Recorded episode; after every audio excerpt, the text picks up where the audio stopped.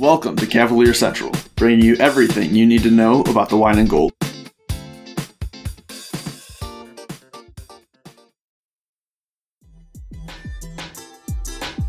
Hey, Hoopheads, we appreciate you listening to this episode of Cavalier Central. Be sure to check out these other NBA pods on the Hoopheads Podcast Network, including Daily Thunder, Knuck a Few Buck, 305 Culture, Spanning the Spurs, Motor City Hoops, X's and O's NBA Breakdown, LA Hoops, The Wizards Hoops Analyst, At the Buzzer, and Lakers Fast Break. Plus our coaching focused podcasts, Thrive with Trevor Huffman, Beyond the Ball, the CoachMaze.com podcast, Players Court, Bleachers and Boards, The Green Light, and Courtside Culture. Oh, and don't forget to check out our flagship, the Hoopheads podcast, hosted by me, Mike Klinzing, and my co-host, Jason Sunkle, featuring the best minds in the game, from grassroots to the NBA.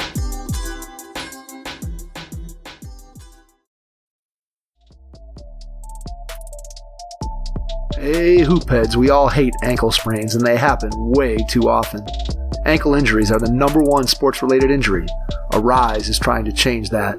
With the iFast, your athletes get preventative protection and full mobility. Athletes no longer need to wear bulky braces that limit performance and give mediocre protection. Anyone playing sports should be using these products. Keep your athletes in the game. Don't wait for them to get hurt to take action. Visit www.aryse.com slash team pricing to learn more. That's A R Y S E dot com. Hey everybody, welcome back. I'm your host, Justin Matcham, in here with me tonight. Dan Galinsky, Amadou So. What is up, guys? What is up, Dan? What is up, Amadou? How is your night going? Uh, it's been a little while since we've all recorded, especially with you, Amadou. Yep. How have you been? Yes. I've been I've been pretty good, man. You know, thought I'd be out the country by now, but things didn't go my way. But I can't complain. I can't complain. How have you guys been? Been good on my end, Dan. Ditto, and uh, hoping you can be on your merry way soon. Yep. Thank you, thank you, thank you. But we uh we're okay with you in this country. Yeah. yeah, we're doing well. Um, been a little while since we last recorded. Uh, some stuff has happened this week. Not a ton uh, as far as like actual things. No transactions, no trades, none of that. But of course, reports will always come out. Uh, one of which being more so. It seems like at this point, Evan Mobley. And obviously, things can change. There's plenty of time, you know, before the actual draft. But as we get closer, it's looking more and more like Evan Mobley may be the guy. Uh, obviously, still some sort of rumors that maybe Jalen Green is your number one overall pick. Uh, it doesn't seem likely, but it does really seem likely that you know he could be the guy at number two for Houston. Um, again, it's not anything like not anything official, not anything. I don't even know if it's really sourced. It just is kind of the sense around that you know they like him. Obviously, Kevin Porter.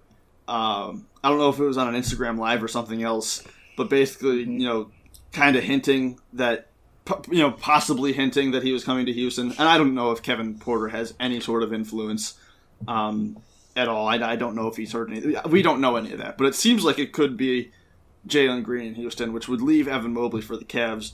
Um, a lot of people kind of debated, you know, the fit there with with those two being Evan Mobley and Jarrett Allen.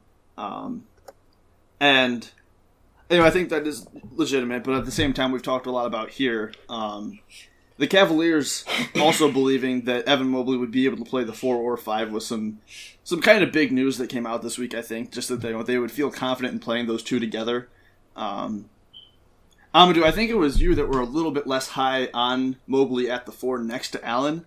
Uh, as things have kind of gone on, and as we've seen, you know, even reports that the Cavaliers like those two possibly together. They didn't come out and straight say, you know, we like him next to Allen. Obviously, you can't say that, but you know, just saying that they can see him thriving at the four or five, uh, kind of, you know, saying it without saying it. That you know, they like his, they believe in his fit next to Allen. Has that changed your opinion on it at all? Um, kind of. I feel like to start, I think my stand still, my point still stands that just to start, I don't know if the fit will be, you know, seamless. You know, as many people may may may think it might be. Um, it's going to take some time before, uh, excuse me, Mobley is really a consistent shooter from the long range. Um, another thing that kind of worries me a little bit is just Isaac Okoro alongside Mobley and Allen. I mean, you know, Okoro shot sub 30% from three this season. Are we expecting him to make a, a crazy jump from three to be consistent there? I'm, I'm not too sure. I, I, I don't really think so. So I feel like to start at least, I think it makes the most sense that Allen still, you know, comes off the bench. Excuse me, Allen. Mobley still comes off the bench. yeah. Yeah. And the Cavs look to add more shooters, you know, to just have that. You can never have too many shooters. That's always great. But I do like the fit long term. Personally, I do believe that Mobley's a four in today's NBA. I mean, he's seven foot, but he is 215 pounds. I wrote an article on this, and uh, NBA stats, he would be the second lightest seven footer um, behind, uh, or excuse me, in front of Pokusevski. So, yeah, I, I do like the fit long term, though. I feel like that's that's a it's just a terrorizing front court in the paint. You know, a lot of a lot of block shots. hmm And we, we, I think it's not unreasonable to expect at all that Kevin Love will still be the starting power forward. Uh, again, just because he does provide that spacing and because he's him, and you know, it, it's just Kevin Love, and that's just kind of the way things are right now in Cleveland. But I, I do think you know you could kind of see where Mobley's still playing starters minutes off the bench. You know, you can reduce Kevin Love's workload even if he is a part of the starting five, uh, and still basically give him the same amount of minutes that you would normally give them if they were flipped. You know, you could still play. You know, Evan Mobley. You could start Evan Mobley and play him 20 minutes. You can do the same thing with Kevin Love. It's it's not to say that you know he's not going to be playing a ton. It's just not with that particular group. Um, I do just want to note too. We've talked a lot about um, Jarrett Allen and what extensions could look like for him. I've actually been wrong on one thing. Uh, you know, throughout our times discussing, and when we were talking about you know how looking at a potential extension for Allen would likely be, you know, what is reported at least from Fedor, um, in the hundred million dollar range. Uh, we were kind of looking at is that over five years, is that over four years? I just want to clear up a mistake that I made before. Um, we would be able to extend Jarrett Allen without using up like one of those designated rookie extensions. So there is essentially no difference between giving him a four year and a five year deal, just because it's not like a rookie extension, like basically the situation we're in with Colin right now the fact that he is in restricted free agency means you don't have to use like one of those two designated rookie spots to give him that fifth year. So I didn't really realize that at the time. Uh, like I said, that was just a mistake that I had made as far as my assumptions. Uh, so that does make it seem like you know the market for Jarrett Allen is going to be more in that twenty million dollar per year range, uh, which is a good sign, especially with bringing Mobley. And you're not going to, at least it does, from, based off of what has been reported, um, it's not seeming like it's not seeming like Jarrett Allen is going to cost, you know, like an absurd amount of money in the 23-24 range like we had previously discussed.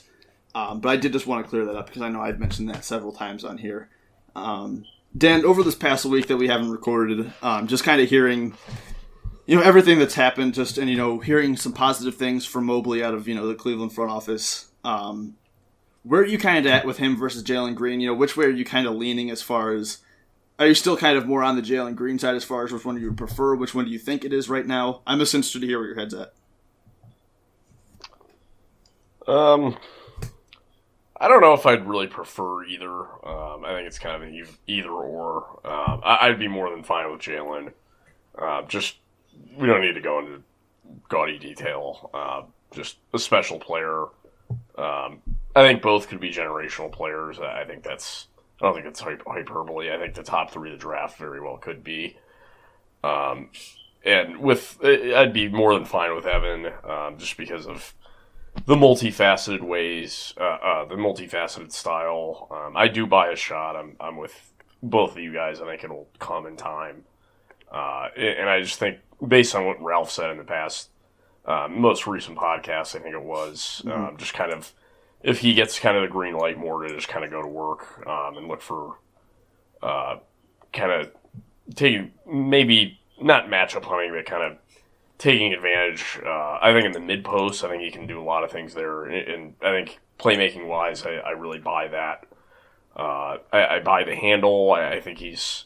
I think the fit with Allen, I think would be more than fine. I think for good stretches, I think as Andrew said, it's not going to be seamless, but I think just the IQ of him, um, and just uh, from a rebounding standpoint, I know he's slender, but he does rebound the ball well. Um, at least positionally, I think he'll be okay. Um, defensively, it's both of those guys can can make a difference for you. Um, his his switchability, his his feel for um, just how to stay vertical. Um, I think he's just a, a not just I don't want to like overuse the word, but just a rare uh, kind of rim protector guy. Uh, I, I think he could just cover up, help cover up for you. um, and, and I think he could fit in a variety of lineups. And I think earlier on, it's better to have him at the four anyway. But in bench lineups, him at the five, I think he'll be okay. It's not like there's a ton of fives that are you're just gonna like hammer the offense through. So especially not in the second unit. Right, and so I, yeah, I, again, I'd be more than fine with either of them. Which one do you kind of think, just kind of gut feeling, are you kind of leaning towards right now, as far as like which one you think will end up falling? It seems like kind I- of everything that you know is going on. I'd probably say it yeah. seems like it seems like Evan Mobley is going to be the guy right now. Yeah, it's it's for right now. Yeah, and at least the t-shirts and uh, should be interesting. I, I can't remember who the guy on Twitter was. Um, I think it's guy in like some guy in Ta- Cavs Twitter that we've kind of interacted with, like Derek or I can't remember, but he basically said like they need to make up the uh, uh, Tower City shirts. I thought that was pretty good. Yeah. um, overall, though, kind of we, we mentioned Kevin Love there for a minute too. I think it is. We got to talk about Kevin Love a little bit as far as all of this. Um, I guess it, it's been a little while now. Obviously, it's been a little while since we have recorded. Um, we got a report from our favorite Cavs reporter, uh, quote unquote reporter, Sam Amico, saying that the Cavaliers have started started to explore uh, Kevin Love trades. It's good to know that they just now started Kevin Love trades. I thought You they'd think? been doing that. I thought they'd been doing that like the past six years, but apparently they, they just started um, Oh. exploring, exploring. Not even like you know just just started exploring uh, Cavs trades uh, or, or Kevin Love trades. The Cavs have rather. Um, but anyway, according to the Amico report, and again, I don't think these are sourced at all. It just kind of seems like you know fits. Um, New Orleans, Philadelphia, the LA Clippers, the Heat, and the Blazers. Uh, again, reportedly, based on Sam Amico, take that for what you will. Um, have at least been interested in Kevin Love remotely. Uh, whether they would trade for him straight up, I don't think. But um, it seems like the thing is, and why I kind of say that is, it seems like all of these have been destinations that have at least been like discussed as like potential Yeah, Sexton and Love packages that could be sent somewhere. Um, looking at like New Orleans, for example, like Kevin Love, it would make sense to include him for salary matching purposes and package him, package him with Sexton for Ingram. Uh, not that that would be you know the, all of the deal, but that's kind of the base of the deal. Uh, same kind of thing for Simmons in Philly. Um, I guess you could kind of say the same for for CJ McCollum, I guess, in Portland. Again, it's just interest from the Blazers side. But um, I want to start with just: Do any of these teams make like serious sense for not including the you know Sexton aspect of it, but just for Love? Of those five teams, and I'll start with you on this, Amadou. Is there a team that like jumps out as a team that could actually like use Kevin Love and that would he would fit in well there? Obviously, like his contract isn't going to fit in well with any team, mm-hmm. but do you see like an on the court fit that is really good out of these teams? I maybe the Pelicans if they want to have Love be their five, but Love is already what thirty two at this point. I don't think he wants to. I honestly don't see any team that that makes sense. To be honest with you, just because of Kevin Love's injury concerns, I know we can bring you know offensively with his spacing and his playmaking for a power forward, um, his veteran presence. All of that is is all nice and dandy, but it it's not worth thirty million dollars that he's getting paid. So. No, honestly, of those five teams, I don't see one that, that really makes sense. And, but if I did have to pick one, I would kind, I would probably, honestly, I'd, I'd probably say the, the Pelicans. And I, I do get what you're saying, where like not, none of these are really great fits. Mm-hmm. Um, like even if you're gonna say, okay, we're playing Kevin Love at the five, that means that you're bringing Steven Adams and Jaxson Hayes off the bench, and that Yeah. could get kind of messy. Mm-hmm. Um, I, I- don't like that one a whole lot either. Um, Yeah. you know, you look at Philadelphia again. It would be for Simmons. You're you're going Tobias Simmons, you know, Embiid. Um, you know, I guess on the court that makes there. some sense, but your defense definitely takes Yeah, a massive hit. hit. Um, again, in a trade like that, you're probably you know sending Sexton as well. Maybe I don't know, but you know that's that's not the defensive lineup that you want. Uh, the Clippers, I have no idea I don't know How you it- expect the Clippers to- to trade for Kevin Love. You know, I guess you could kind of throw together Marcus Morris and Patrick Beverley. Um, does that you know is that worth it for the Clippers? Like they have some interesting kind of mid-tier salaries as far as you know Ibaka, Rondo. I don't think they'd trade Zubac, but Zubac's you know Luke Kennard. Like there are a group of guys there, but I don't know if Kevin Love is the better of any of the collective that combination. Um, when looking at a trade for Kevin Love to the Clippers, like, do you see anything that makes sense there? Um, you know, we talk about you know packaging Sexton with Love in a lot of these deals. I guess you could potentially do the same in LA. Um, like, is is it in a Paul George deal? I don't. What can you make any sense of Kevin Love being in LA Uh, on the not, Clippers? not, not particularly. It's I, I, I'm not even just gonna touch that. Honestly, there's just nothing there. No, like I, I, I want to at least try. Like Zubac, I don't know if you're giving up Zubac for Kevin Love. Maybe you want to get off of Luke Kennard, so maybe you go Kennard and Marcus Morris if you just don't like those contracts. But then you're just putting Kevin Love on your books and like, you, are you sure you'd rather have Kevin Love than? Are you sure you'd rather have Kevin Love than Marcus Morris, especially when it also costs you Luke Kennard? Like, again for the Clippers, you're not looking too far into your you know long term future. You're kind of focusing on what can win you games right Yeah. now. But like, I, I struggle to see where any of these guys like have like where Love has more of an impact than any two slash three of these players. Um, and I guess there is the discussion of you could package Kevin and something and have that kind of like Sexton and something and have that be the base of a Paul George deal. But I feel like in that situation, LA would be interested in Sexton or Garland, not Paul, not Kevin Love. Like Kevin Love wouldn't be the piece they're interested in getting back in a Paul George deal. And at this point, after the series that Paul George just had, after the playoffs, really that Paul George just had, uh, I kind of think it. Again, assuming that Kawhi either opts in or opts out and extends, um, doesn't seem like Paul George is likely on the move this offseason. So, not really sure exactly what we're supposed to do with that. Um, that kind of leads us to this Heat deal, though, that I want to talk with you about, Dan. Did Um, you see the Nekias Duncan thing? hmm what do you say? I saw that. Uh, He basically just touched on uh, like potential landing spots for Colin Sexton. Oh, really? I haven't even. When did that go out?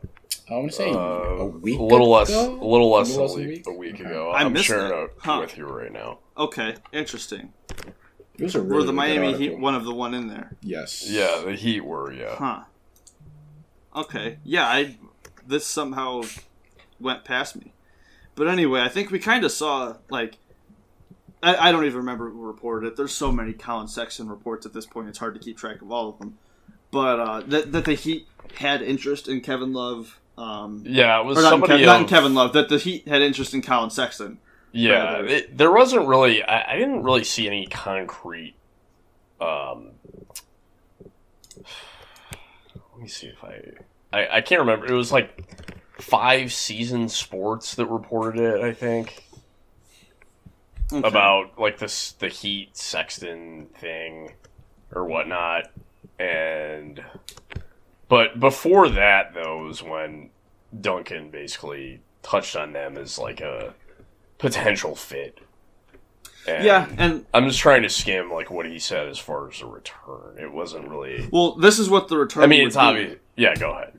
It would be like an, again like a Sexton Love. It's got to be like Dragic and Iguodala. It would be It's Dragic be and Iguodala, and then Is there another? throw on, I like- can't remember.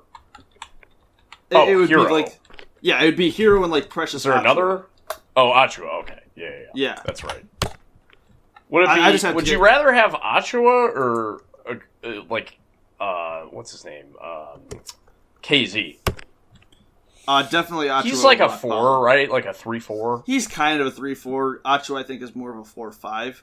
Yeah. But I would I would rather have Acho. I'm not like crazy high on Okpala. Like he's not really. fine, but yeah. I, I guess both of them are pretty like offensively, or you kind of have to. they're offensively kind of you got to give them time, I guess. But Yeah, but I, I think you kind of know what my take on this trade is going to be, both of you, uh, which is keep Tyler Herro as far away from my basketball team as you can. Uh, you're not a fan.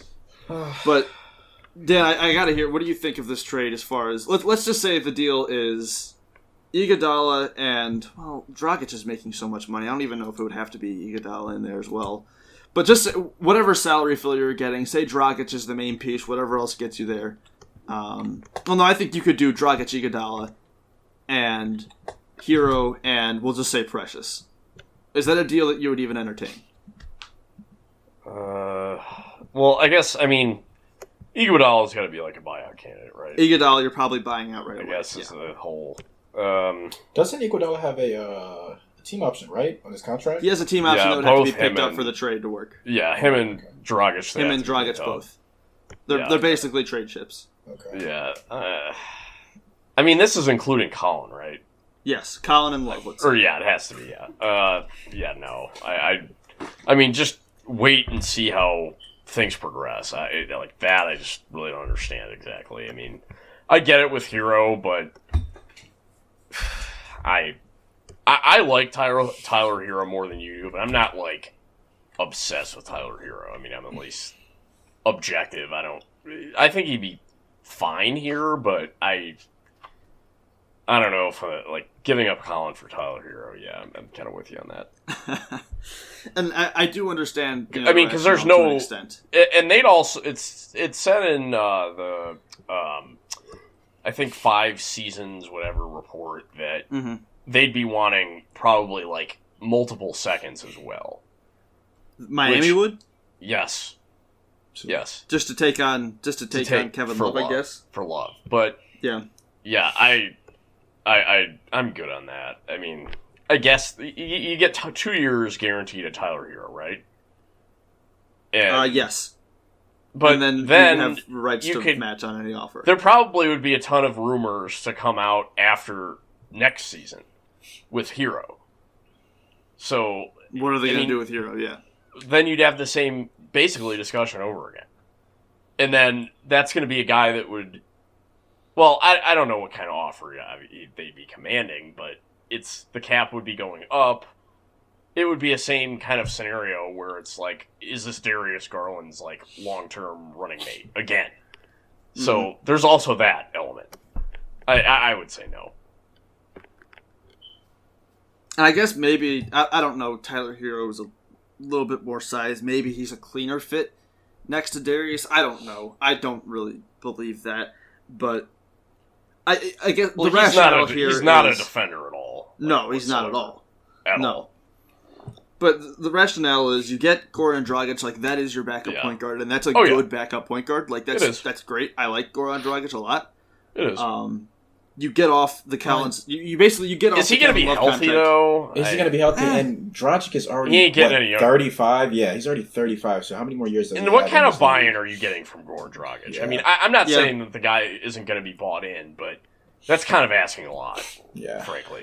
I mean, you're asking to be your backup point guard for a year. Like I don't think like you're not relying on him too heavily. It's just it's But over. Like are you gonna are you gonna flip him anyway? probably not at that number. I wouldn't. I wouldn't think. And you're trying I don't to think push you're for the looking at- playoffs anyway. yeah, I don't think you would be flipping them. I think you just keep them in, around for the season and This is just have him odd. as part of the playoff push. But again, like basically the rationale is you're getting off the Kevin Love contract Yeah. a year earlier, and you're getting some production from Goran as well. Like whatever the level is, it, the, Yeah. the main reason here is just to get off that contract a year Yeah, earlier. I- the fact that you're getting Goran a little bit out of Goran is just a bonus, and then you're also getting you know a, a look at Precious, a look at Herro. Um, but at the same time, I don't think, and we've discussed this before. So who are we? Who are we gonna drop if we get if we bring in Precious then? if we bring in Precious, you're probably just saying, well, you're definitely not bringing back Kevin Gailey at that point. No. Oh God, Um, no. You're probably saying goodbye to Not- maybe Lamar Stevens too. I would assume. Yeah. Probably. I don't know, Yeah. but I, I honestly would rather have Stevens. I think. I would. Ah, it's a debate. because they're I- they're not I really might- offensive. You're not getting anything offensively either way. And at least I think you get has- more offensively. You get more offensively out of Lamar. I think like on ball than you Right. would Precious. Precious is more of you know a finisher around the rim than Right. Lamar He's a good roller, yeah, he is. and But- I I, don't, I feel like he. Miami doesn't exactly allow bigs to really. I mean, I, Bam is is a unique one, but they really Yeah. historically have never allowed bigs to really do anything. I mean, Kelly Olynyk was honestly more of like a perimeter big anyway. Like I don't really consider that in the same realm, Mhm. but they don't allow bigs to kind of develop their games along. I, I feel like in that mold, and I don't really know if uh, like the Cavs would be willing to either. I, I just like I'd rather keep Lamar in that in that sense, but I'm definitely not dropping Dean for No, you're A guy not that dropping is Dean not- for Precious. really. Not I- a floor just- spacer at all. Number one, and Yeah, I just I don't even know what. And I'm not saying Precious is like a bad player by any means. I just I don't know what kind of role he would have here. It would just take some kind of like unnecessary lineup gymnastics to even bring him back too. hmm he'd be playing behind Larry Nance, Kevin Love, Evan Yeah. Mobley if he's drafted, Jarrett Allen, Dean. Right. Like you know, he'd be playing behind all of those guys. Right. So it, uh, it wouldn't be the best opportunity for him to develop. It would be kind of a similar situation that he was in Miami this last year, where his minutes Yeah. were pretty inconsistent. Yeah. But as we've said before, at least as you know, I think all of us have said before, so you'd rather have him in the deal than Okpala, right? yeah, probably it's kind of the same case as uh, Like I, I just. I think that is Precious somewhat. is going to be a better player, like even if the fit's different. But like I don't think either of them are going to have like any sort of role next Yeah, year if they were traded. Yeah, that's that's yeah, that's fair. Anyway, point I was trying to make is, at least the way I see it, at the price of attaching Colin Sexton, it's not worth getting Right. off of Kevin Love's contract a year Exactly. earlier. It's just not worth it. Es- Again, it- So many Unless people you're- don't understand that though. They, they don't. No, they at don't. all. But- That's the that's the irritating part. And I guess again, you know, if you're somebody who truly believes that Tyler Herro is the next James Harden, then sure, go nuts. You know, take take Tyler Herro. Where are you at on this, Ahmed? Which is this something that you would consider? Like, do you understand this from any aspect? Are I- I- you all in on Tyler Herro? Are you are you pre-ordering the the Cavs Tyler Herro jersey as we speak? What's going on in your mind? I, I don't understand this move at all. This is this move is so backwards. I just look at it like, okay, I don't understand why the Cavs want to get off Kevin Love's money that bad that you're looking to part ways with someone who has a big shot of being a multi-time All-Star, you know, with this team for one. And looking at the potential return, you're getting what a year out of Dragic. Um, Precious, he's looking to be a career backup. He could mold into something, but like you guys said, the amount of you know bigs and fours we have on this team already, you know, where are the mainstream going to come from? And it's like Tyler Herro. I mean, he was put into a situation where, you know, the Heat had a lot of playmakers around him. You know, guys like Jimmy Butler and Dragic, of course. Um, and you were able to hide him on defense because you know those similar guys. You know, their defense was great. How would he look in a potential situation with the Cavaliers where he'd have more of an on-ball role, where he'd be required to do more on defense? I don't know. I mean, At, at the same time, though, I mean, you're, you're mentioning Gor- Goran Dragic, Mhm. uh, and I can't believe I'm actually going to be like pro Tyler Herro for a second, but just bear with me. Um, I kind of view, and it's not to the same extent. I think that Goran Dragic is a better defender than Darius Garland, but they're kind of in the same role as far as you know what you're getting out of them defensively. well, Uh, yeah. Again, you can kind of compare Isaac Okoro and Jimmy Butler a little bit as far as you know what what you're asking them to do on defense. Mhm. Um, is it how how different is it as far as you know what he would be asked to do, Tyler Herro on the defensive end in Miami compared to Cleveland? Well, I mean, it's just those guys are more, you know, along. Like, of course, Okoro is going to just his second season. You know, For sure. Jimmy Butler's what thirty at this point. Bam Adebayo is in his, I think was in what 32. thirty-two. Okay, Mm. I think Bam is in his fourth year. I want to say third or fourth year. Either way, I mean, we see his defense. They had Iguodala, um, they had uh, Trevor Ariza. Um, they just had a, a lot of a lot of nice bodies, you know, to throw around uh, Tyler Herro when need be. So that's a point. And it's like we've seen the Heat. They tried, you know, Tyler Herro uh, more on ball this season, and it didn't, Didn't really work. work. At, yeah, so I I would just pass. Honestly, I don't I don't I don't see a world where that move makes sense at, at all. His playmaking is is not bad. I think that's it's not kind bad, Of yeah, but undersold a little bit, but Mhm. it is it was. I mean, the assist rates were a little bit juiced because of, as you alluded to, the more on ball on ball um, responsibility. Um, but yeah, I is it an upgrade? You're you're ask and another reason is you're asking a lot of you're putting a lot of undue pressure again Mhm. in this situation on a guy in Tyler Herro that I mean you're you're asking to be your shot hunter from pretty much day one. Mm-hmm. And I, obviously, I mean, we know Tyler Herro's not going to have a problem with that, but it's again, it's it's a lot to ask of him, and I mean, he's not going to be like he gives effort defensively, a lot of it, and, and similarly to Collin. I mean, he, and he is bigger, but it's not like he's long. I mean, I think he, I think his wingspan actually is like a, an inch less, and it, I don't know if it, like help defense wise, kind of eh. Um, it's yeah. Again, this this is not yeah. He's six five, and his wingspan is six foot three. I mean, that's just bad luck. That's but, bad. Yeah. But that that's that's about as bad as you're gonna get. I don't think Also- I've ever seen anything that negative. Collins is six six. By the way, It is. It is. Uh, Nobody ever. Nobody, Nobody ever talks about that. like That's a good ever wingspan. says anything about that. Like a six foot, a, a two guard with a six six wingspan is not like odd. Yeah. Yeah. so that do- there there's that too. Yeah. I also want to add 6'3", that Good lord. does this make the Cavs better for next season? Because Dragic No. is a guy who, yeah, No. like, No. I think- Absolutely not. Exactly. So Dragic is a You're guy getting off of the Kevin Love deal. That's where you get better. Is is flexibility a year earlier. That's the benefit you're getting here. yeah, and, I- And at unless point, again like, you're a, the biggest Tyler Herro fan in the world, no, you're not getting better. uh, I, I just don't. But the problem is, I mean, I get the the flexibility stuff, but everybody wants to say like, when are the Cavs going to be good? When are the Cavs going to be good? This is Exactly. not. This is not help. This is This making does you not worse. help at all. At all. like whatsoever. So yeah, if you're impatient, this is not the move for you. Um, yeah, I ugh.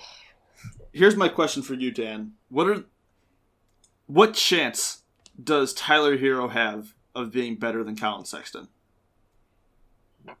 We'll go with our we'll go with our percent chances. What percent chance does Tyler Herro Uh, have of being I'm- better than Collin? I'm a little higher on him than you guys are. I, I do think he's a very versatile offensive player. Um, I, I really like his off movement shooting. Um, I think the playmaking. I think he's it's a little bit more of a plus. I think there there is some vision there, um, but I'll say think twenty there's some vision I'll there say with twenty Collin.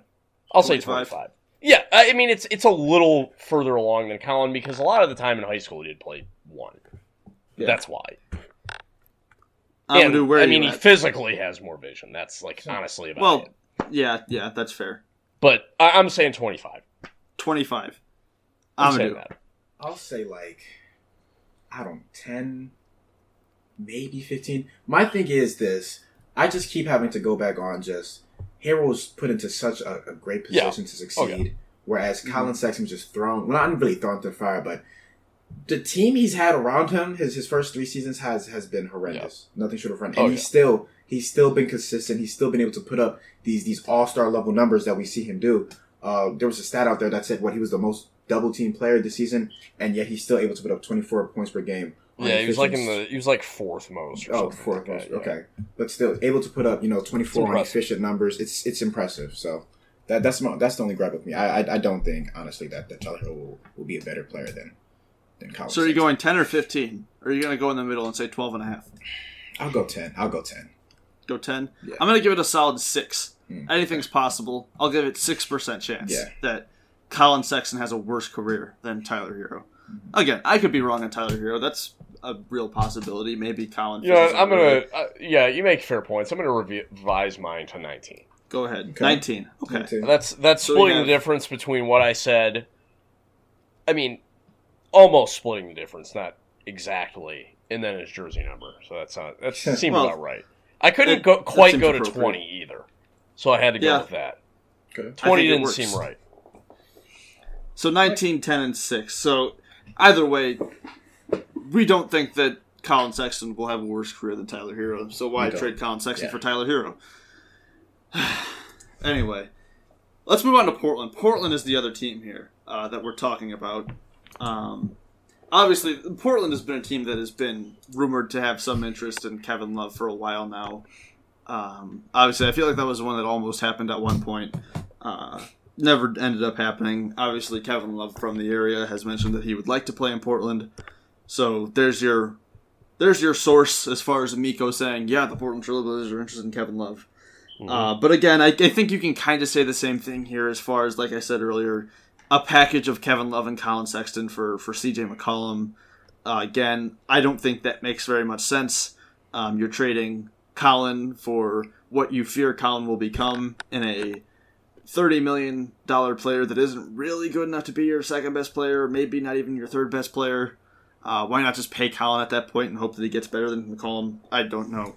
Um, but that's where the other question comes in, and I guess before, other than Damian Lillard, Amadou, do you think that there is another package, whether it's Collin and Kevin or just Kevin, as a way that you could get Kevin Love to Portland? Hmm. I don't think so. Honestly, I feel like all of the big contracts that Yusuf have are gone. Last year, you could have said maybe like uh. Actually, you couldn't have even really said that anyway. But like Kevin Love, maybe for like Hassan Whiteside, but obviously Hassan's not there anymore. Like it would just mm-hmm. it would just have to be unless it'd be like Covington, Covington and Derrick, Derrick Jones, Jones, and yeah. Nurkic. Yeah, and it's, it just gets to be too much that I just don't think that the Trailblazers would look to do that, honestly. So, is there even a sliver of possibility that they look to move you know that cluster of guys, Dan, yeah, for so. for because Norman Powell is going to opt out. I'm assuming Derrick Jones is probably going to opt in.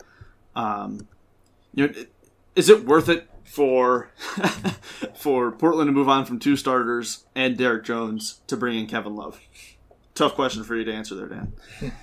Yeah, absolutely not. Uh, that's banking on Kevin Love being active. So no. Mm-hmm.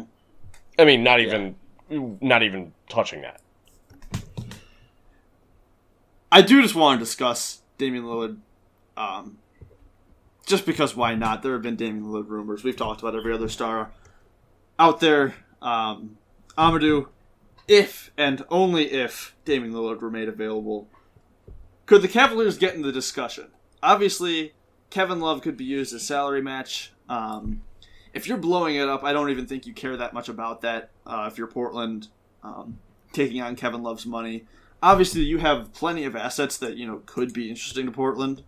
Whether it is Collin Sexton, you know Darius Garland, Isaac Okoro, uh, the number three pick this year, future picks. Um, do you think that the Cavaliers could could and should even get into the discussion of Damian Lillard because I'm sure there are other teams out there that could put together put together a better offer than we could.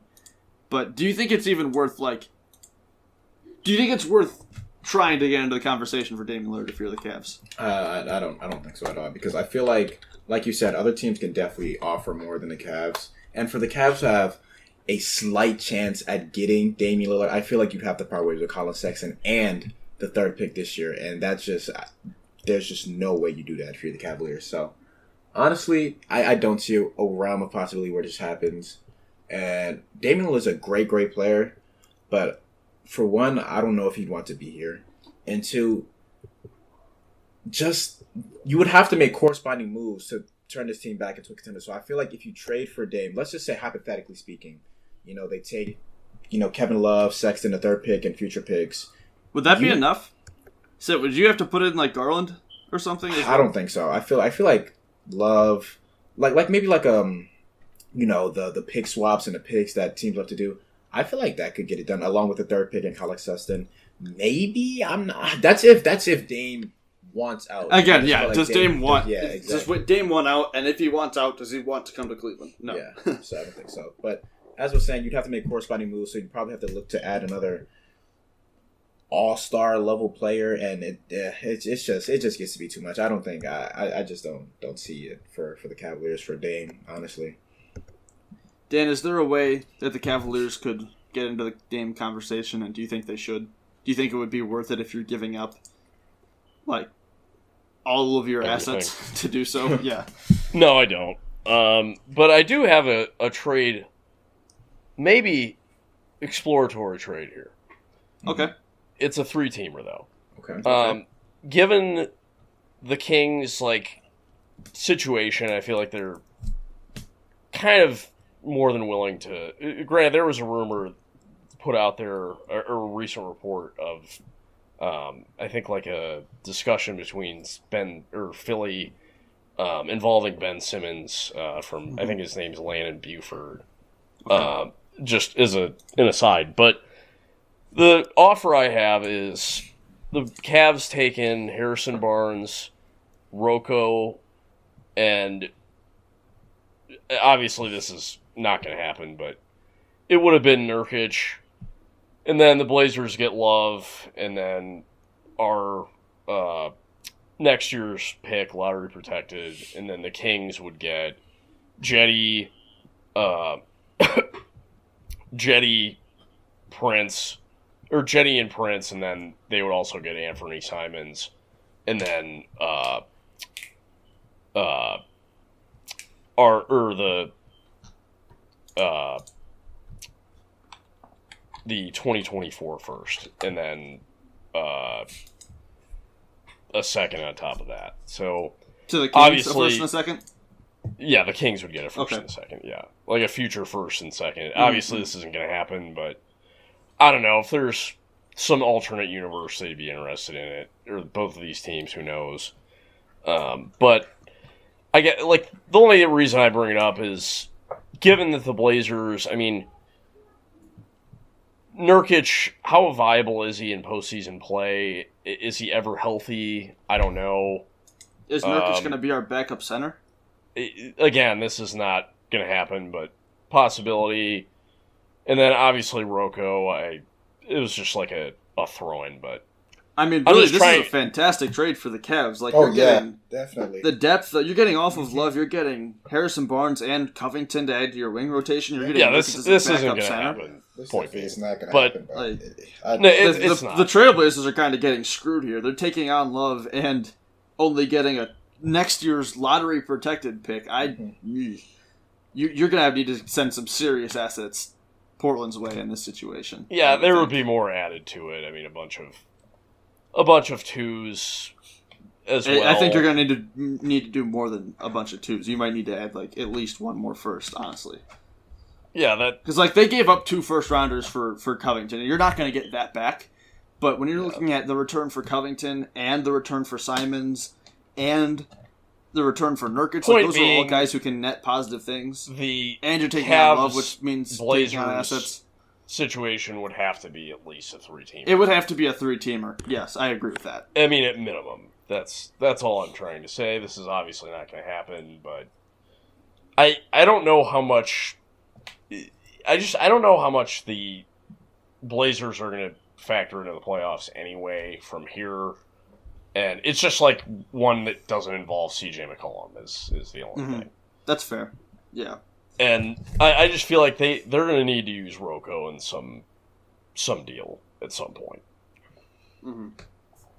'Cause, No, I mean he's a he's a positive value player. I think on a reasonable contract, you can definitely Yeah. if if if you don't look to contend next year, if you don't look to compete, you can definitely get something solid for him. You would think. Yeah, maybe I don't know. Maybe they work something out for Ben Simmons. I, I don't know what the framework that would be is exactly. I mean, that's right probably now, in either it's obviously McCollum, but or if you blow up if if Lillard wants out, maybe you can Yeah, structure yeah, something yeah. around that. But it, it'd probably be McCollum. I actually I don't hate that trade for either team. I mean, I don't really love it for either team either. Uh, CJ is obviously a cleaner fit in Philadelphia, but do you love the idea of a CJ McCollum Seth Curry backcourt? Um, I don't know. Questions to answer for both of those teams, but we'll move on. Uh, unless either of you have another destination for Kevin Love that you want to talk about quickly. um, is it the Kings? I mean, Is it the Kings? I feel like they might. Let's look they, at the they- Kings. the Kings should be. I feel like the Kings or Magic should be teams that are Hmm. willing to rent money right now for picks. Hmm How many picks are you willing to give up for? I, Kevin? I, I'm 'Cause trying to come up with. If you're something Orlando, like viable. I feel like Orlando is a sneaky team that could maybe have interest in something like that. is it going to be for like Gary Harris? Yeah, that's that's kind Like, of would you do Gary Harris and I don't know. Uh, But again, how much are you giving up to get off a Yeah, I And, I'm not sure. like I, I I almost feel like when we talk about Kevin Love being a buyout candidate in Cleveland, he would certainly be a buyout candidate in Orlando, where you're you're prioritizing for Jonathan sure. Isaac and Wendell Carter. Um, I don't think Kevin Love would like. I mean, he'd be in the rotation, but Kevin Love, the role that Kevin Love would want, he would not be hitting in Orlando, undoubtedly, and he would not be in the situation that he would want. Would either. we have to package a a one with Love in that? Definitely, um, Yeah. almost undoubtedly. Would you do that if it's our next year's pick? Or, Unprotected. well, uh, it would be lottery protected for Gary. Is that enough, though? And and Ross, I, I I'm not sure, but they seem to be That's pretty definitely not willing. There, Ross been plenty well. of there's been plenty of rumors about Ross though. oh, like there they- have been, but again, Ross is someone with value, and you're taking on, you're bringing back Ross and you're Gary Harris, and you're only sending one lottery protected pick. I feel like now, if you're talking about unprotected, that- I'm that's where you get that- the conversation. I'm thinking that uh, lottery pick. Obviously, this is this is just a framework, and then Yeah. hmm two, tw- uh, like basically the picks elsewhere in 2022, like the two round or the 2nd Mhm. rounders. Uh, is that a possi Like, do they hang up the phone? I, I don't know, but I, I, think mean, it's the magic. have they're not. at least- They're not going anywhere right now. Maybe I don't know. Maybe you get something out of love. I, I don't know, but I don't like what what kind of value are Gary Harris and Terrence Ross going to have? Terrence Ross, I definitely think has value. Gary might. Harris, He like might, I think fair, Terrence Ross, but- like you could reasonably net two second round picks for Terrence Ross. yeah, Gary I'm just saying he's he's probably has. have. matching. Does he have the same value of Evan Fournier, which was two second round picks? I think he might. He might. He might, but I don't. I think Fournier's a better player. I do too, but considering the situations both of them are in, I think. I mean, Terrence Ross is on a lower deal and he's under control for two more years. I think that has something to you know factor into it. Yeah, that is But um, for sure. I don't know. I think the, the problem with though. that is, I I feel I feel like if you were to move that lottery protected first The- and the turn re- that into and- a top five protected first, that's where you get into the conversation with Orlando. Maybe maybe. Top five. I just I don't know if that's you're you're saying That's a non lottery pick for Kevin Love. Like you're not going to trade a non lottery pick and move Kevin Love. That's, just that's- not how this is going to go. That, that's, that's crazy. That's just not how it's good. Like for a team to take on Kevin Love, you can't just attach a late first. You're going to have to attach more. Is kind of my point. Would you do? Yeah, well, I'm just thinking like the Magic are cratering out at this point. They have to, and I I don't. I mean, I like Terrence Ross, but Gary Harris should net you nothing, like zero. No, it shouldn't. And Raw, I I, don't think he's Ross would take a ton. I really don't. And no, I don't either. I mean, the only reason I here before. the only reason I, I bring it up with Love, I mean they they don't have any floor spacing bigs like even like semblance of it, and it's a nice it's like a nice guy to honestly have to. It, maybe he realizes like the situation he's in. I mean they have some pieces like they they're really not like if he comes into them can help a guy like Isaac as shoot as a shooter, I, I really think could actually make a difference for Mo Bamba. Like I, mm-hmm. I don't know, it's it's something they might consider. I, I don't think it, sh- it really should take that much. I mean, I get that I he do. has two years, but they're not doing anything in terms of adding talent in those years anyway. And then I'm still asking for more than a non lottery first. I don't know what love gets you at this point, though. Exactly. That's why I'm saying like to take on Love, I need more than a uh, than a lottery protected first. If you're But I- Orlando and you're saying we'll take Love, we want more than a lottery protected first. It's Well, going to take more what than what's that. more then? top five protected. Maybe that gets you into the conversation. Maybe another pick, but I, I don't think I, just. I'm one, just trying to think of what the Cavs might consider doing, like maybe top ten. I was gonna say top ten. I, I- I think revising it to that is not like unheard of. Yeah. No, I still don't think that's enough for Orlando. I also to do don't. but know it if- is it is an interesting destination though. I don't know if Orlando would do that honestly, just because. I don't think like we would. say, like obviously they're not gonna looking to do anything, but they already have a Kiki, who's a three four. Jonathan Isaac is a three four. Um, Both Yeah, of those probably going to draft have- either Kuminga or yeah, Barnes. Kuminga or Barnes, who are three fours. I, I, I don't, I don't. There's, there's a ton of minutes to go, but I don't, I don't know. Unless they're looking to waive, you know, love immediately, and then it's like, I don't know. I, I don't think so, honestly. Well, I just I don't know what kind of future they can honestly bank on with Jonathan Isaac at this point. I mean, Do you think so? He just gives there's me a just I, I really like Isaac as a player in terms of skill set. I think it's it's honestly Mhm. tantalizing, but there's just so much question with him. I don't know if he, he'll ever be healthy. And Okeke, I, I really like, but I, I, I can't say that there isn't any injury concern. And I, I just think both of those players specifically could.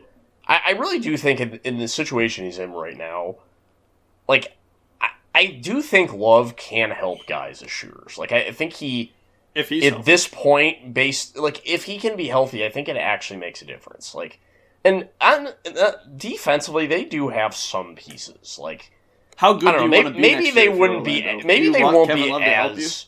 Maybe they won't be as bad as I think they'll be. But I don't know. I feel like Weltman might might consider it. I, I don't know, but we can move on. I am still fully on board with trading Terrence Ross or trading for Terrence Ross if you're the Cavs. Um, I mean, a Taurean more in realistic seconds, I think deal is still for- a deal that's out there. Is that yeah? Just forget the whole love mess. Like I, I still, that that's one of my that might be my favorite offseason Cavs trade is Taurean Prince in two seconds for Terrence Ross. We've discussed that before, but Yeah. looking at the Kings, I don't know. We've discussed the Kings too. Like, is it Buddy Hield? Do the Cavs want Buddy Hield over? Like, do you want to take on the extra year of Buddy Hield? I don't. I have no interest in Hield at all whatsoever. Like, no. It's just so much overlap.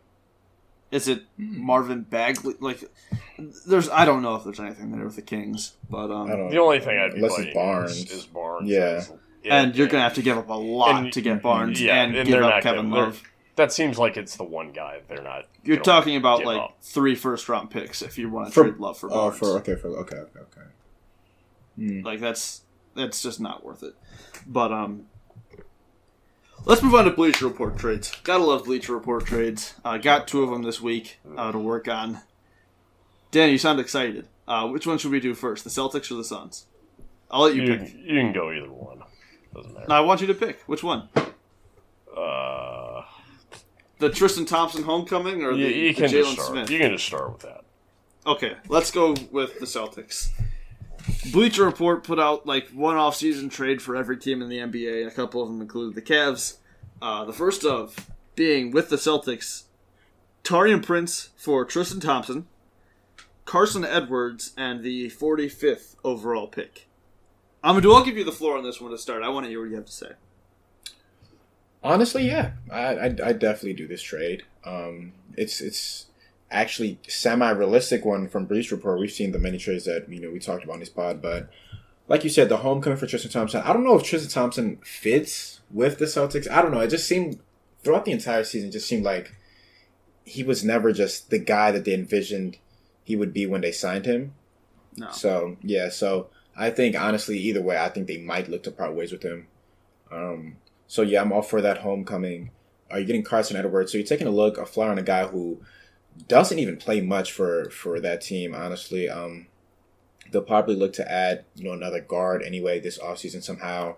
You already have Payne Pritchard on the team, another young guard um, who's risen. Or maybe Marcus Smart can be that, you know, that starting guard for you. Who knows? Either way, I feel like Carson Edwards is kind of an outcast. And they got a lot of those type of guys where, you know, they taken and those young guys like um, Romeo Langford is just another one. Those they just don't have the minutes for those guys. So you're gonna have to look to honestly part ways with them.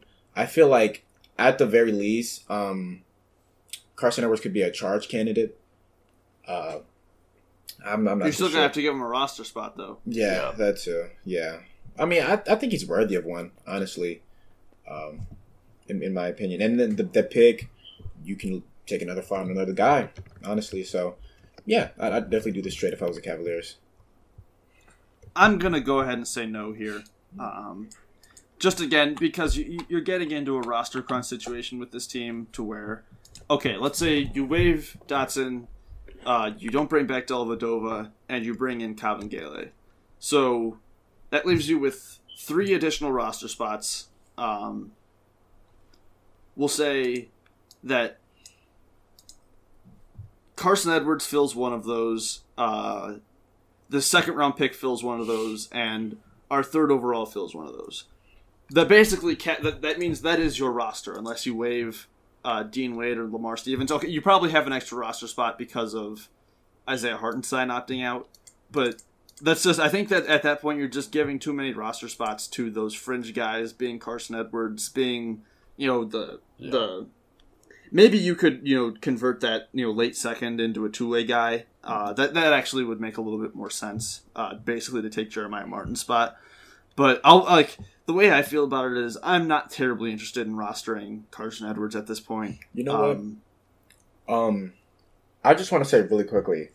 I, I might I, I think I'm shifting over towards you, what you said because Carson Edwards is what five eleven, and even if he does, you know, kind of break out, I guess. What is his peak minutes on this team? Is he even a microwave score. That's yeah that's off the so- bench. That is his like. If he reaches his peak, that is it. Exactly, and that's the thing that kind of has me not sort of worrisome, but why I'm kind of hesitant on the Cavs potentially looking to add a guy like maybe like a Sharife Cooper, just because we've uh, we already have two you know small you know guards. So if we bring another one off the bench, unless it's like you know like a TJ McConnell, but you know he excels on the defensive end. What are they capped out out when it comes to minutes? You know, if, are we using another pick on Mhm. for for example, Sharife Cooper, are we using or are we looking to get back in the first round to get him for him to be capped out at say 15, 20 minutes a game? I, I don't think that's a move that the Cavs should look to make, honestly. So yeah, I, I definitely would agree with you that maybe I'd be hesitant to make this trade. Or I mean, maybe they might be more willing to part ways with Romeo Langford over Carson Edwards. I'm not too sure, but yeah, If I- it is, if it were to be Romeo Langford, that that would get you more into the conversation. I don't think they would be, yeah, uh, especially with with trading Kemba Walker away. They're going to be relying, I think, more heavily on Romeo Langford to play a role next year. Mhm. I think he's further along, considerably further along than Carson Edwards as far Yeah. as like being ready to play rotation minutes. Yeah. But um, the other thing you have to consider is the fact that Tristan Thompson means you're not bringing Isaiah Hartenstein back. Mhm. Uh, what would you rather do there? Um, there's the sentimental value of Thompson, but outside of that, like, would you rather have him than Hartenstein? Well, Uh, Hartenstein probably on a lower number as well, Mhm. well, even though it is only one year for Tristan. I was assuming that if the Cavs do look to take Mobley, I feel like you you'd be okay with letting Hartenstein walk. Either way, as long as you can get a, you know a, a solid backup, and I guess that's what Tristan Thompson is at this point. That's fair. That's fair to assume. Yeah. Um, I think, especially if you, and it, it would get complicated there with Hartenstein. Mm-hmm. Um, if if Mobley were to be drafted, and we can talk later about you know more what type of role would he have. Yeah. But Dan, where are you at with a trade like this? Does it make sense to you? No. um, the 45, e- even in a deep draft, uh, I'm not even like. How many really, really young players do you want, like in your rotation at this point? Yeah. Um, Carson Edwards is honestly another one, uh, and is a gnat, and frankly, defensively is nothing. um, I'm done on that. Uh, I'd rather just try to find a way you can maybe like move Dylan Windler and cash for a second round pick for Jason Preston or something. Uh, yeah, I, I, again I value Prince. I think, I, like I'd rather not just like give like Tristan Thompson. I'm just done on at this point. Like I'm like I don't I don't want to touch it. Like I'm completely done on that. Um, like I'd way rather have Hartenstein back. I, I get that there's stuff going into it if with Mobley, whatever, yada yada. Um, but I also look at it as if you do draft Mobley, maybe you end up not bringing Allen back or matching it, whatever, and you do bring Hartenstein back. Like to me, Hartenstein is a far better option as a backup center to me than Tristan Thompson. I don't even think it's really close. And Tom, like Thompson's a still a gritty player, but he's kind of injury prone at this point in his career. Um, offensively, like I, I I appreciate what he did here. It's a really good screener still. I'm not denying that. And offensive rebounding wise, still is productive. Um, there's yeah the sentimental stuff, leadership stuff, whatever. Okay, um, but I, I think I'd rather just in in regards to Edwards or the 45th pick, whatever. I'd rather just bring in a, like a, a backup point guard, or I'd rather if you're gonna end up dealing Prince. Uh, yeah, th- this is just just too many roster spots in, involved in this in this thing for me, and none of those three to me are at all attractive whatsoever. I mean, at, at 45, who are you to get? You're you're looking. Well, I, it could be a, pl- a real player down the could be. road, but it's not. Given how young they are already, you're not going to actually. they're, you're not player. relying on them anytime Yeah. soon. You're looking Yeah, at guys that's the like point. Kessler Edwards, B.J. Boston. Actually, I was You know, gonna maybe say Jason Kessler Preston. Edwards. That was good. That would be good. Mhm. He, he- I I mean, he those are be a- interesting guys on a two-way contract. he could be a I'd really- fine with like- that if that were to happen. he could honestly end up being like a down the road, like if he's in the right situation, like a Mikal Bridges type. Maybe a Mikal Bridges type. Like that's you're talking about. Uh, Well, he's a little bit bigger. I mean, You're talking about Kessler? at this point. Yeah, but offensively, I guess I can kind of see it. offensively, there's a little, there's I think some real on ball stuff there, but not. I mean, defensively is not does not have near the feel right now. Obviously, No, I mean he's a good shooter, but Oh, he's that shot. I think is real, but he's Mhm. probably going to be in the G League for a good bit initially. No, I would like Kessler Edwards. I, I don't. I think he's gonna get drafted. But if you were to fall out of the draft, Does he get drafted be- before forty fifth? Mm, He very well could. I think he could. Very well could. maybe like yeah. um, Could be like a mid thirty guy. maybe like Mm-hmm. um, I'm not sure. Herbert Jones potentially. I feel like that'd be another good one. That's oh, he's another one too. He's there. really. Yeah, I feel like he is made for Canton though, just because of the Alabama Yeah. thing. Yeah, And I, I like Herb Jones. I think actually defensively he's he's a real player, but um, and really good in transition. Like he can finish really well as a heady player, but it's going to be a bit before he's an NBA contributor, likely. yeah, and also I don't know. I mean, but he's already 22. He's a- he was a senior. Senior He was a last year, senior. so yeah, you- Yeah, he's a kinda need graduate. to be. Could maybe Yeah. look at like Sandro Mamukelashvili. Maybe I don't know. Maybe there's There are There's some some- guys there that are interesting. some possibles that you may might consider, but the point is uh, the Cavs are not at the point where they need another guy like that right now. Yeah, No. And if they do, it's looking at him in a two-way spot, and you're not like actively seeking out that asset. Right, It's just it's- if it it's falls not- out of the draft. That's not exactly your lap, take it. in. I don't think. I, I don't either. Um, I don't. I think if, if you're the Cavs, you're looking more into future second rounders that you know you can use as as assets more though more so than actually drafting the player now. All right. Well, we'll we'll wrap up there on the uh, the Celtics trade. We'll move over to the Suns one, which includes Larry Nance and Cedi Osman. Uh, I don't love the Celtics one. I like this one even less. Um, it's Larry Nance and Cedi Osman for Dario Saric, who okay, interesting player. Jalen Smith, the 10th overall pick, Mr. Jalen Smith, and the 29th overall pick. Dan, I'm gonna I'm gonna go to you this on this one first. Um, like I said, personally, I like this one even less than the other one, but I want to hear what you have to say. I don't know if I like it less um, because Cedi at this point, it's a crapshoot. I still think that he can be a solid player for you. I do believe there is something there. Um, in this year, when he's maybe more acclimated to a bench role, I think he could honestly. I think it could be work out better for him. Um, there's probably going to be rumors with him. I would imagine anyway, but. Um, does uh, again? I, I I buy the playmaking from him. I think he has feel there. Um, so he could have some some interest. Who knows? We'll see. Keep monitoring it. But yeah, with Nance, um, obviously last season wasn't was when he wasn't ideal, but when he plays, um, when he did play, whatever, uh, started off really well. I think again, we, we know there's going to be interest with Nance. He's a guy that is a team first guy. He can affect games in a variety of ways. Can start, can come off the bench ideally, and be an impact player for you. Um, Jalen Smith, I, I don't know. I think there's real potential there. I mean, I'm not denying that. I just, again, he's just. I mean, he was his nickname was Sticks. I, I, I don't really know if he can be like a viable backup five for you. Um, Well, it's- yeah, okay, it's- so it's this hard is to my thing say. with- I'm not giving up Hardy, basically, like having just No. dropping him for that. This is my thing with with Jalen Smith. Dan is you have someone here position? who it can't it. It's can't like really be the a four It's either. a it's a slightly better version than Mfiondu Kabengele, where you're Yeah, looking at a guy who can't really guard the perimeter, is kind of soft inside, is undersized inside, I like the Um, offense though. is definitely further along as a shooter. That's than what I'm Kabengele, But like, that's what you're getting back for Larry Nance. I, I would have liked Yeah. this or I guess I wouldn't have liked this before, but I would have liked Smith maybe like last off season.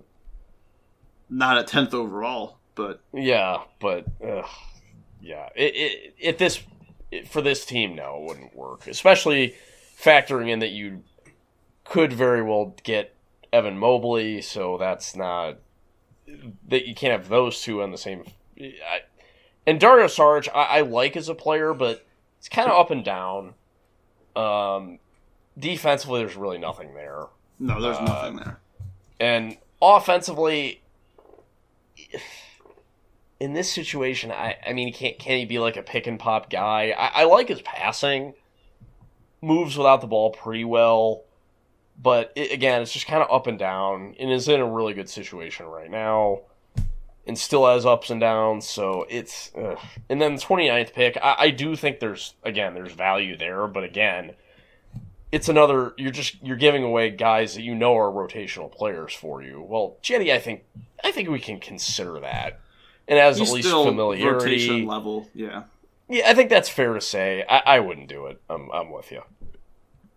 No, you, I mean, again, we've looked at Larry Nance's trade value in the past and said, you know, I think if you were to get offered two first round picks, you definitely consider it for Larry. Like that's that's obvious. You again, do. those are considering you know those are later firsts.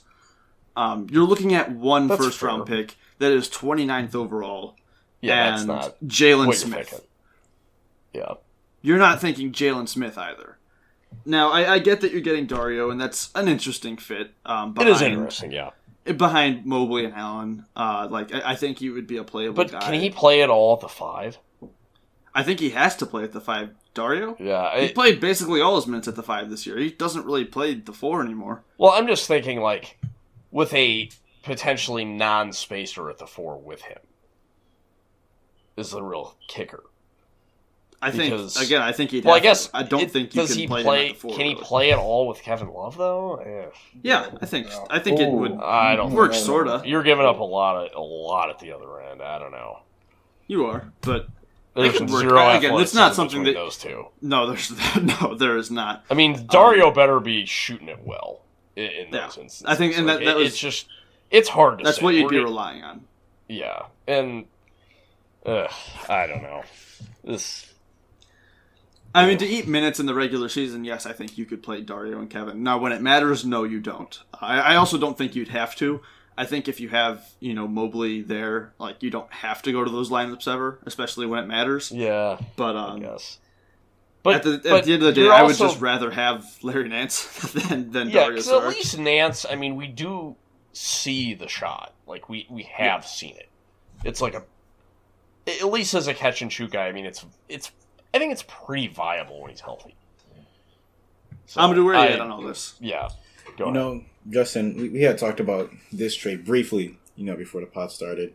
And in the entire like hour or so we've been recording, I've just liked it less and less and less and less and less. I You're I not you on the Jalen about- Smith bandwagon. I'm, I'm not. I mean, I think he, he can be you know a solid NBA player, but same same ordeal with um who were we discussing earlier? I forget, but same ordeal. Just talking about oh when we are discussing the Miami Heat trade with Precious Achiuwa. If we do bring in Mobley, that's just too many bigs. Where's he going to get minutes at for one? Not gonna have a Um, role. Yeah, exactly. Uh, I, I see that like you know a, a- better version of Mu- Mfiondu. I see that, um, and it, like like we said, what is his position? Is he a four? Is he a five? Uh, We don't know. And two, for a guy like Larry Nance, who last year you know was said to be valued at two first, to now you know, I, I would assume you know a lot of people in the league would like to think that he's gotten better, you know, this season, but now the 29th pick is probably the best value getting out of this. I just, I, I would just look to pass from this trade, honestly. Uh, just keep the core, keep Larry Nance because unless a better trade obviously comes through, then yeah, I could consider it. But I mean, just thinking about what he can do on and off the court for us, Larry Nance is. I, I- I think I think they'll pass on that trade. With Nance, I I just way rather it be more near the deadline. Like, Yeah, if, if it's too. If, if Prince, it's, yeah, if it's Prince, and I could see it in like December. hmm Like that's kind of what I'm thinking. again, if it's Prince, I could see I could see Terrence It could be Ross for before, Prince happening over the offseason. Like that's Yeah, a trade it- that I think yeah. could happen this offseason very realistically. Yeah, Prince But- could very well be moved this offseason. I mean, it's not nobody would be surprised, but especially if they take Mobley, like you're gonna have to move. You're not gonna be able to play everyone, and if you can get one of those Yeah. guys out and get someone like Ross back, I think that I think you do it. Yes. But um, at the end of the day, with trades like this one for Nance, like I think it, it comes down to the Cavs are done at least right now selling pieces for future assets and future flexibility and whatever. The Cavs are not going to downgrade from Larry Nance to take on picks. Right. If if it makes them a worse basketball team next season, they're probably not going to do it for Larry Nance, for Collin, for anybody. Uh, this is a team that I think is in position to like try to win games next season, and continuing to see trades like this that you know are just selling these guys, I think is a waste of time. That's that's kind of where I'm at with deals like this. But um, before we go, I guess we can talk a little bit about uh, Darius Garland making the U.S. select team. Uh, we have a couple former, well, like, sort of current, maybe kind of current, Cavalier and a former Cavalier and, da- and Dante Exum, along with uh, Matthew Dellavedova on the Australian national team. But um, what do you think of uh, Darius on the select team? You like it?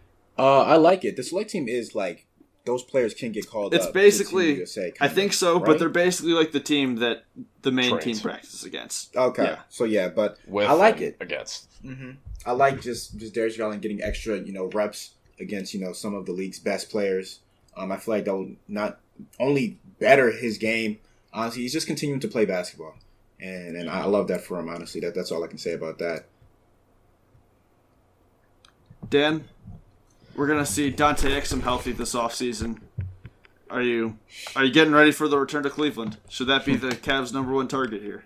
Yeah, right. Exactly. Yeah, I, the, the real the real kicker here is let's just see this for a second. Um, okay, so we had we had Dakota Mathias chosen over, over Collin Sexton. We had Naz Reid I chosen we were over Collin get this. Sexton. We had Cam Reynolds chosen over Collin Sexton. We had John Jenkins chosen over Collin Sexton. Jesus. What are we watching? What are we seeing here? Patrick Williams. I like Patrick Williams. Not should not have been chosen over Collin Sexton. These bigs all can't play anyway. I like Naz Reid. Come on, I Dakota Naz Reid. Mathias. Dakota Mathias. I mean, come on. I The guy was Collin, like, worked. the guy would invite. regularly get worked in Big Ten play. Josh Magette. Oh.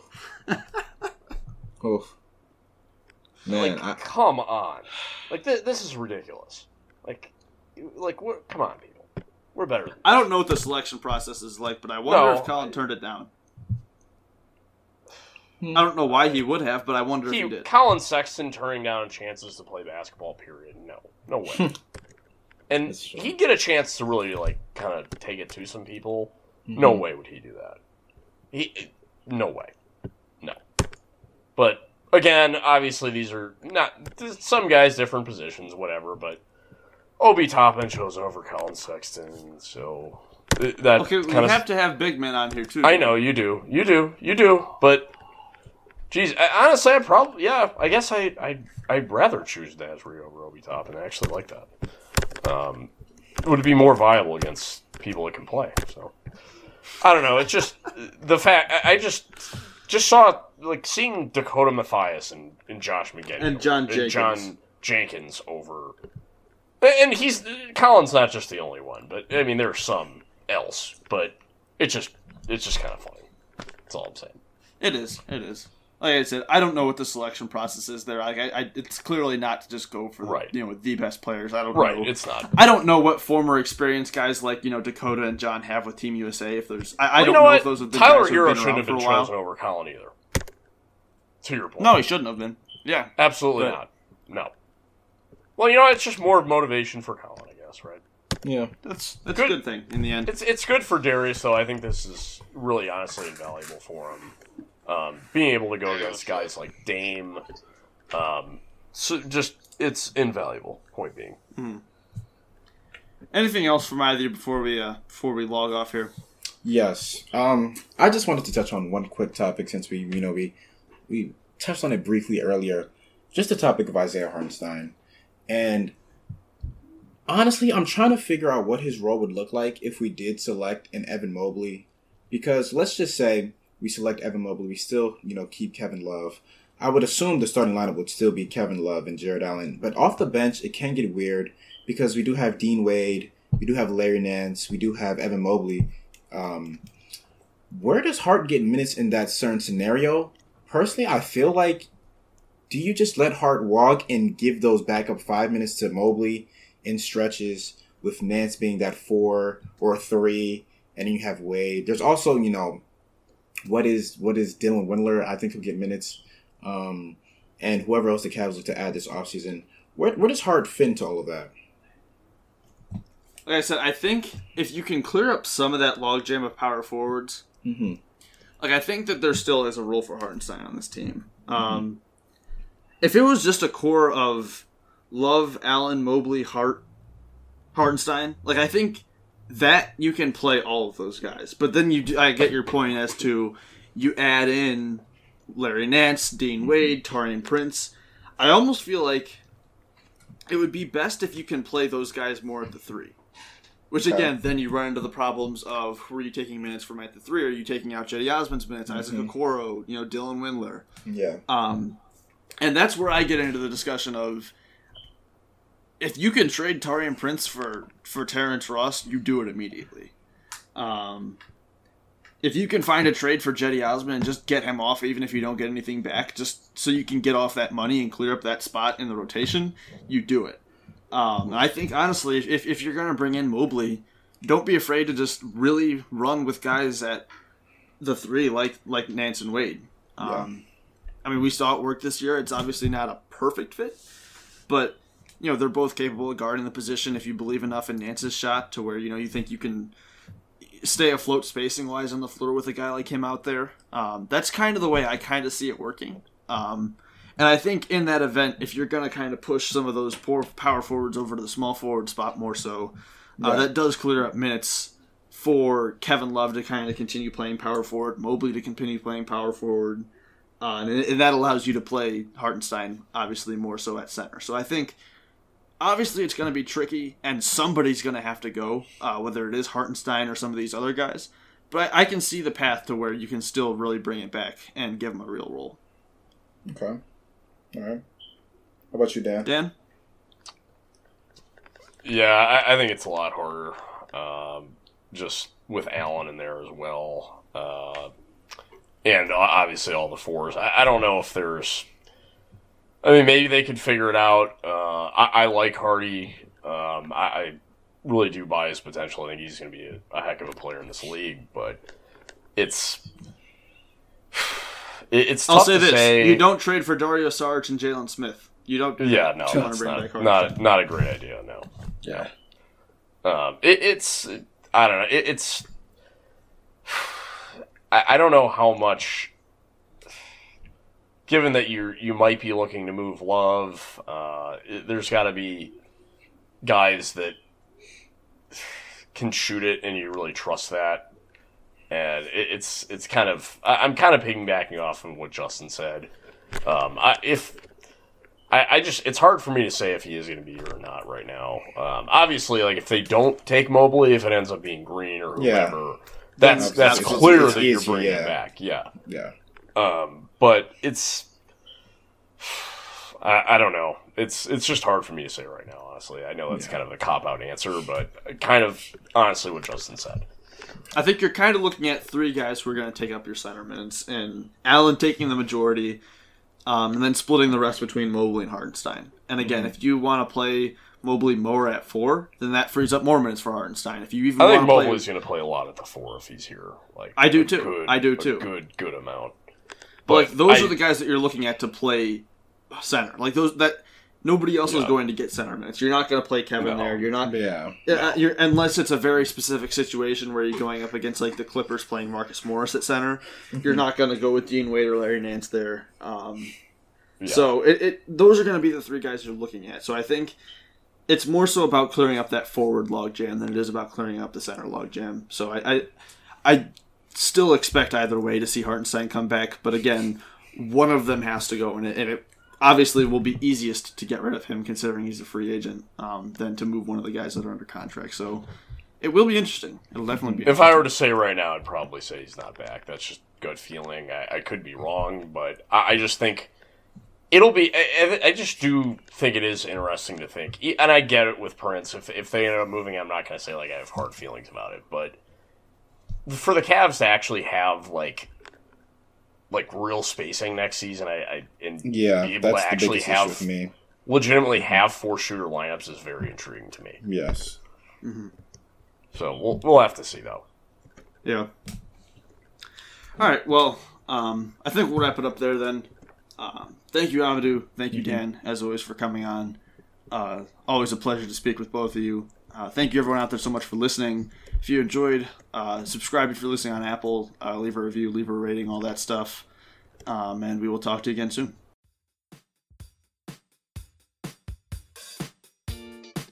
Thank you for listening to Cavalier Central. Be on the lookout for another episode coming soon.